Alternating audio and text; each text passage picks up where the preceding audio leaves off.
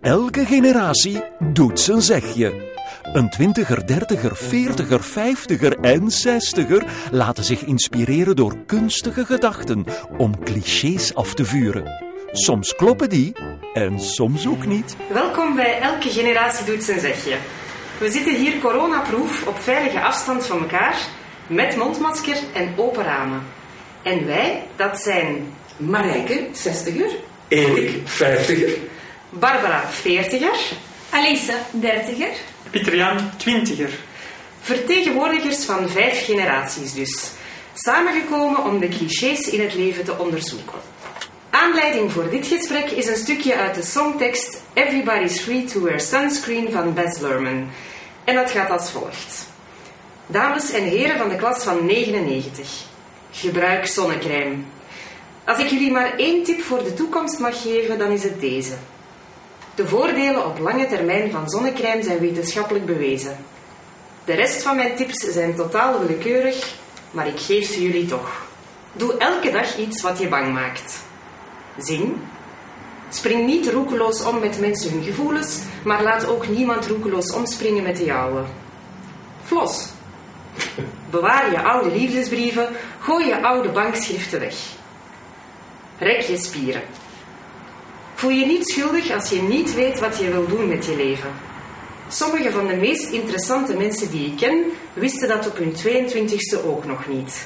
En sommige van de meest interessante 40ers die ik ken, weten het nog steeds niet. Misschien trouw je, misschien ook niet. Misschien krijg je kinderen, misschien ook niet. Misschien dans je de vogeltjesdans op je 75e trouwdag, of misschien ben je op je 40e al gescheiden.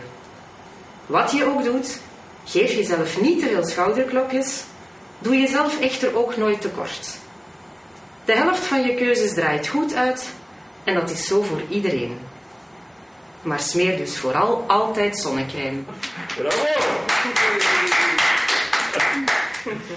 Oké, het cliché dat ik dus vandaag in de groep wil smijten, is dat eigenlijk de mensen na hun midlife-crisis, die volgens wetenschappelijk onderzoek echt bestaat en zich zo rond het 47e levensjaar manifesteert, dat de mensen dus hun tomeloze ambities uit hun jeugd moeten loslaten. Als we dit dus moeten geloven, dan hebben de 50e en 60e hier aanwezig dus nog maar weinig om voor te leven. Dus Marijke, ik zou aan jou als 60er toch wel eens willen vragen of dat dit serieuze cliché klopt. Laat u niet zo helemaal rijken. Helemaal niet. Ik zou hier toch de puntjes op de i willen zetten. Ambitie is iets dat in de mens aangeboren is. Dat leeft in u, dat zit in uw buik en dat moet er uitkomen nu en dan. En dat, inderdaad, als je jong bent, zijn uw ambities anders, maar ze zijn niet minder als je oud bent. Hè? Want als je jong bent, denk ik, heb je meer maatschappelijke ambities en naarmate dat je ouder wordt, heb je meer persoonlijke ambities, hoef je van de maatschappij niet meer zoveel aan te trekken en kun je echt gaan voor wat je wilt. 50er, eerlijk. Wat denkt u? Ik hoor je daar verschillende dingen zeggen, aangeboren. Ik denk dat daar een grote rol in speelt, dat je bepaalde dingen van thuis uit meekrijgt. Om te beginnen, ambitie heb ik altijd een beetje een smerig woord gevonden. Persoon. Ja. Ik heb daar altijd een beetje een soort, als men zegt van iemand, ja, maar die is heel ambitieus, dan had ik al zoiets van, oké, dan kan ik die maar beter mijden. Dat is het idee dat ik had. Dus ik ben heel blij, die tekst, ik vond het een geweldige tekst, Barbara, dat het duidelijk niet alleen over werk gaat. Hè? Nee, klopt. Daartegenover staat dat ik wel persoonlijk geleerd heb dat het leven geen wedstrijd is. Waarin je je met anderen moet gaan vergelijken. En dus, ik heb nooit de ambitie gehad om de rijkste te zijn, om de grootste te hebben, om de belangrijkste, om de beroemdste te worden. Daar had het niks mee te maken. Maar er zijn wel degelijk nog ambities als 50er. Ik denk trouwens, Barbara, dat jij je vergist, eerlijk gezegd. Hoezo? In je stelling die je daar opgooit, je cliché, dat iets is wat aan de midlife-crisis begint. Dat begint, en dat weet je eigenlijk, diep van binnen, dat begint veel vroeger, hè, Barbara. Die 40 worden, ja. Dat is pas een ramp, hè, want dan sta je... wij beseffen al een beetje dat er geen houden meer aan is, Marijke en ik. Maar jij zit daar ergens nog in het midden en je denkt van, oh nee, al die ambities die ik had, die heb ik niet kunnen realiseren. En dat is de leeftijd waarop je gekke dingen begint te doen, hè? Waarop mannen een grote auto kopen en waarop vrouwen met rare hobby's beginnen. Ja, dat wou ik eigenlijk net zeggen. Ik ben vorig jaar begonnen met de cursus hier aan de academie. Heel raar. Dat is pas iets gekker van te beginnen. Dus inderdaad, mijn ambitie als tiener om een beroemde actrice te worden, heb ik nooit kunnen waarmaken. En dus nu ben ik blijkbaar op de leeftijd gekomen om dat toch nog eens te proberen. Als gastvrouw van een podcast. En wat ik nog even vond, vorige week heb ik horen zeggen dat jij met ijsberen begonnen bent. Op je 40ste. Ja. Is nu niet. Dat is geen monster openen. Dat is pure wanhoop natuurlijk. Ja. Ik heb die opmerking de afgelopen week al van heel veel mensen gekregen. Omdat ik vertel dat we de podcast maken en dat het deze week over ambitie ging. Ik sta gekend in de vriendenkring als iemand die professioneel gezien nooit echt grote ambities heeft gehad. Maar iedereen wijst mij erop dat ik op alle andere vlakken nog zoveel ambities heb. Zelfs als 20er of als 30er. Maar nu komt dat blijkbaar als 40er wel raar over als je allerhande hobby's begint uit te proberen. Kijk, ik zal op het punt staan van het is nu of nooit. Ja, ik wil het nog proberen, ik ga het nog niet loslaten. Ik wil, by the way, ik heb vorige week ook nog een nieuwe hobby ontdekt en ik ben beginnen Bollywood dansen. En wat moet ik me daarbij voorstellen? Heb jij dat al gedaan? Bollywood dansen? Ja!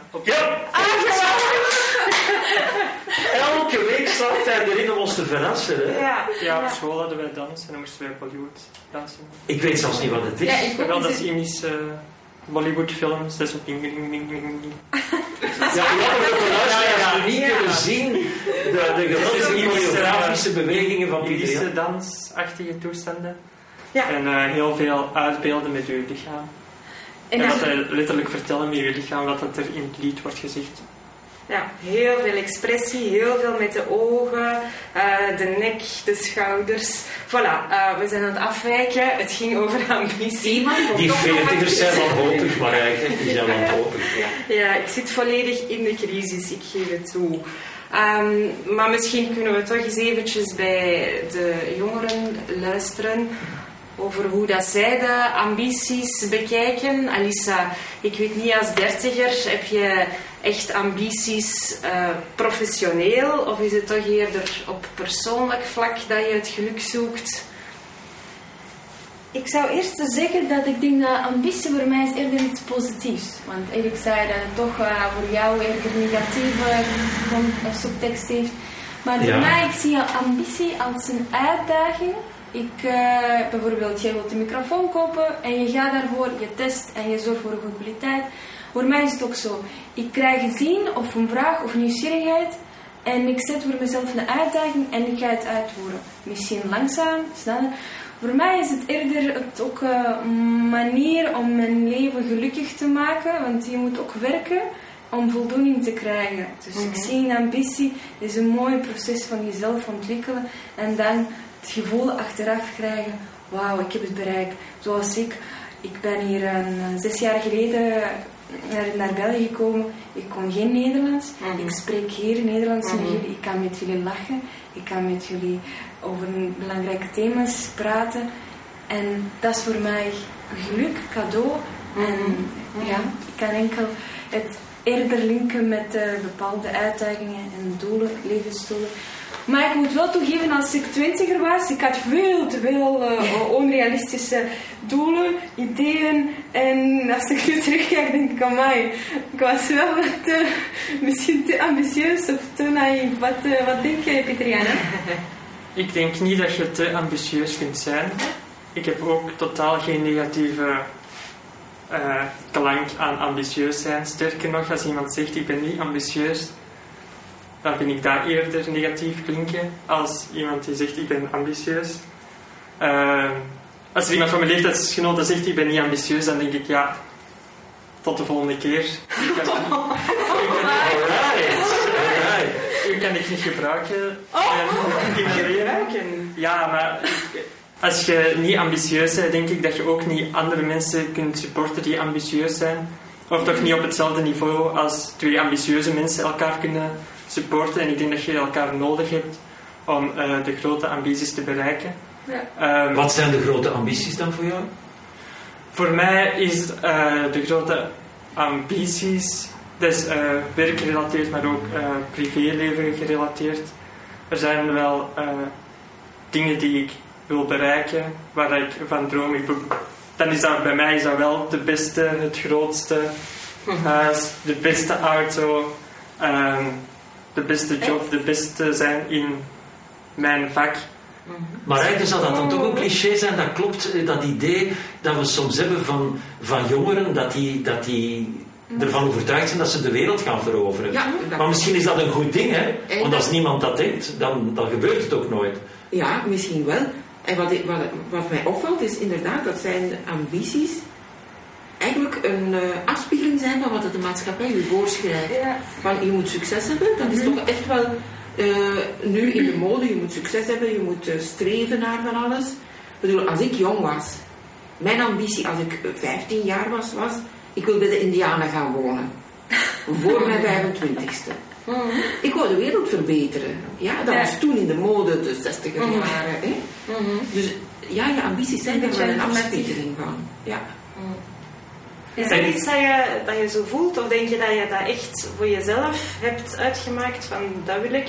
Of kan je daarin vinden? Dat dat toch een beetje door de maatschappij... ik kan me daar wel in vinden, want iedereen is gevormd door de maatschappij rondom zich heen. En je zult zien dat andere mensen in andere landen andere ambities zullen hebben als wij hier in het Westen, zal ik maar zeggen.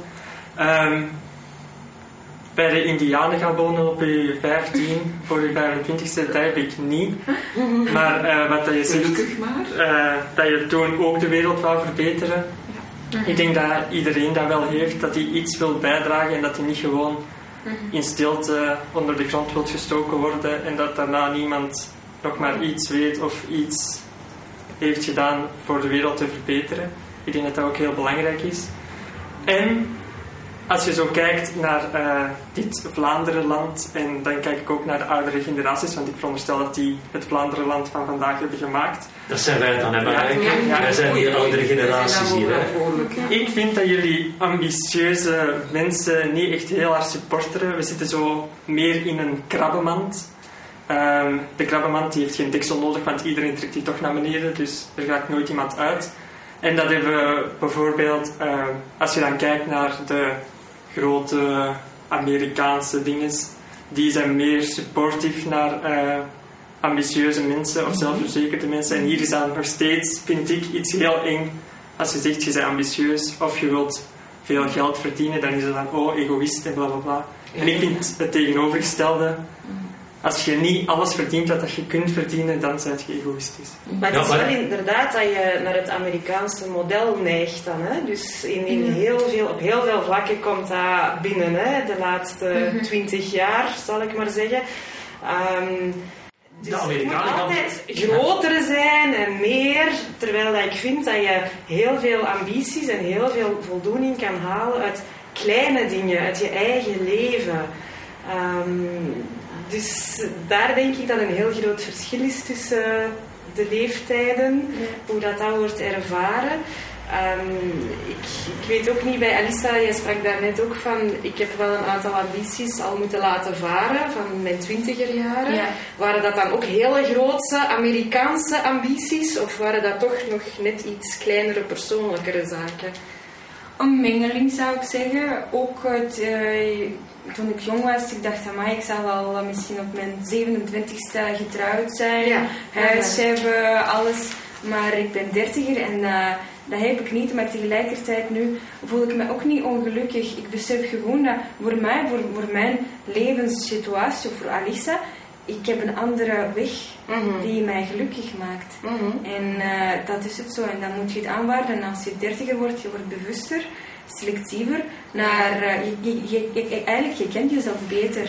Ja. En dan ben je niet meer bezig met nieuwe auto's of een grote huis, want dan moet je nog investeren in een poetsvrouw die het allemaal kruist of jezelf. En dan heb je helemaal geen tijd. Dus dan word je eigenlijk een beetje gezond, minimalistisch en mooi en je hebt nog energie om te werken voor je ambities. Ja. Dat vind ik wel nu heel fijn. Dus je bent gewoon wel realistischer geworden. Realistisch, maar ook, ik heb nog energie te realiseren. En ik probeer ook niet te veel nemen. Maar enkel wat ik effectief, dromen zoals jij, actrice. Dat was ook mijn droom, en ballerina en whatever. Maar nu ben ik een beetje begonnen daarmee. Ik dans, maar stap voor stap. Ja. En ik begrijp Pieter Jan wel, hè. Ja. Want ik snap ook het model, je hoort dat nu wel zeggen, je gaat naar Silicon Valley en daar staan investeerders voor jou klaar als je met een goed project komt of zo. Hè. Maar uiteindelijk, als iedereen voor die beste auto wil gaan, dat is bijna onmogelijk. Mm-hmm. Dus ik vind het oké als je anderen meeneemt. Want het is eigenlijk een soort optillen van al de mensen die rondom jou zijn, als je zelf een hele grote ambitie hebt. Dus als je het zo kan zien, dan vind ik het wel oké. Mm-hmm. Als ik er nog maar aan toevoegen over dat Amerikaanse model. Mm-hmm. Ik heb daar altijd zo'n beetje toch mijn twijfels bij gehad. In Amerika is de Amerikaanse droom, als je het maar hard genoeg wil, dan zal je het bereiken. Mm-hmm. En als je het niet bereikt hebt, dan is het teken dat je het niet gewild hebt. Ja. Alles is mogelijk, the sky is the limit. En tegelijk zie je dan in Amerika miljoenen mensen die tegen de armoede aanleven. Ja. En ik vind dat een heel gevaarlijke denkwijze, omdat het leven mij geleerd heeft dat er gewoon heel veel elementen meespelen en dat het een sprookje is om te denken dat je echt alles zelf in handen hebt. Het toeval, de ontmoetingen spelen ook een rol. De kansen die je krijgt, de tegenslagen die je hebt. Je hebt dat niet allemaal in handen. Maar het lijkt me toch, als ik nog een cliché mag opgooien, dat de 20ers daar misschien een iets overmoediger beeld in hebben. Wat tegelijk ook wel goed kan zijn, want als ik de kranten lees, en ik weet niet hoe dat bij jou zit, Pieter Jan, dan heb ik de indruk dat de 20ers zich meer dan wij bijvoorbeeld nu boos maken en inzetten voor bijvoorbeeld het klimaat, voor de wereld waarin we leven. Grote stilte. Ik persoonlijk ben niet zo heel veel bezig met het klimaat. Veel van de mensen die ik ken van mijn leeftijdsgenoten ook niet echt. We hebben wel protesten en zo gedaan. Ik ben naar 1 protest geweest, want ik was nog nooit naar een protest geweest. Dus dat wou ik eens meegemaakt, eens kijken hoe dat liep. En dat heb ik gedaan, dat was leuk. Maar ik ben niet echt heel hard bezig met het klimaat of zo. Als ik kleren bestel, weet ik veel van waar dat die komen, daar kijk ik niet naar of zo. Dus dat niet. Maar ik denk wel dat wij andere beelden hebben over hoe de wereld te verbeteren. En er is wel een deel van onze generatie die zich daar wel hard voor inzet. Dus dan denk ik, die zetten zich daar hard voor in en dan zal ik voor de rest zorgen. Maar misschien zijn er dan andere generaties die, ik denk misschien eerder ook weer terug aan de iets ouderen die ambities dan toch proberen waar te maken in meer vrijwilligerswerk of zo. Dat dan tegenover de jongeren staat. Allee, we hebben nu iemand die daar niet aan meedoet, maar dat de ouderen toch meer nog een soort van zingeving zoeken in bepaalde activiteiten. Klopt dat dan? Of? Ik denk dat dat klopt, maar niet voor mij persoonlijk. Nee. Ik heb zoiets van, ik heb heel mijn leven als vrijwilliger, heel veel als vrijwilliger gewerkt. Okay. Toen ik jong was. In heel veel organisaties gezeten. Dus ik heb nu zoiets van, even niet. Even gewoon, even echt wel voor mijn persoonlijk geluk gaan. En wat ik graag doe. En herbronnen. En vrijwilligerswerk is voor misschien later nog. Hè, als ik nog minder mogelijkheden heb of zo, maar op dit moment niet. Ja. Oké, goed. Er bestaan heel veel verschillende soorten ambities, heb ik vandaag toch opgemerkt. Absoluut. Dat was zeker de bedoeling om het zeer breed te trekken. Ik zou nog eventjes willen terugkomen op de tekst die ik heb voorgelezen. Ik heb eigenlijk de tekst gekozen omdat ik de vorm heel leuk vond. Dus eigenlijk de speech voor de afgestudeerde studenten de wijde wereld in te sturen. Is dat een speech die hij echt heeft gegeven voor... Ja, wacht. Okay. Dus de uitleg. Het is eigenlijk een project van Baz Luhrmann. En Baz Luhrmann is eigenlijk een bekende regisseur. Hij heeft de films van Romeo en Juliet geregisseerd. Moulin Rouge. De oude versie? Ja, ja, met Leonardo DiCaprio. Nee. Maar het is ondertussen ook al een oudere versie, want het is van ergens in 96. Dus. Oh, het gaat zo snel dan eigenlijk. Dus hij heeft dat eigenlijk als project gemaakt. De tekst zou geschreven zijn 2 jaar ervoor door Mary Schmidt. En dat is een journaliste die werkt bij de Chicago Tribunes. Mm-hmm. En zij zou de tekst geschreven hebben, maar die zou dan weer gebaseerd zijn op nog een veel oudere tekst. Dus het is eigenlijk niet zo heel duidelijk van waar. Maar hij heeft dat dus op muziek gezet en heeft daar eigenlijk een projectje van gemaakt. En het is zijn naam dat eronder staat. Maar kijk, ik vond het gewoon een zeer leuke, interessante tekst, omdat de ambitie dus inderdaad niet alleen werkgerelateerd kan gezien worden, maar eigenlijk heeft het met het leven zelf te maken. En die ambities die worden voortdurend bijgesteld, die veranderen, die verdwijnen soms. Dus dat maakt het gewoon boeiend. Ik wou nog eventjes zeggen, je kan de volledige tekst heel gemakkelijk terugvinden op het internet. De Engelstalige tekst. Okay. En je kan op YouTube ook een filmpje zien met de muziek eronder. En wat moet je dan als zoekterm ingeven? Baz Luhrmann of? Baz Luhrmann, ja. Okay. Of Everybody's Free. Of Sunscreen. Sunscreen, ja. Sunscreen. Cream. Cream, hè, denk ik. Cream. Yes. Ja, yes, indeed, Barbara. Oké. Ik wou nog eens eventjes vragen aan Marijke waar dat we ons over 2 weken aan mogen verwachten. Ah, dan worden het de drugs. De drugs. Oh. De drugs? De drugs. Zo in de apotheek of... Allerlei soorten drugs. Waar jij die ook haalt. Op elke straathoek. Oké.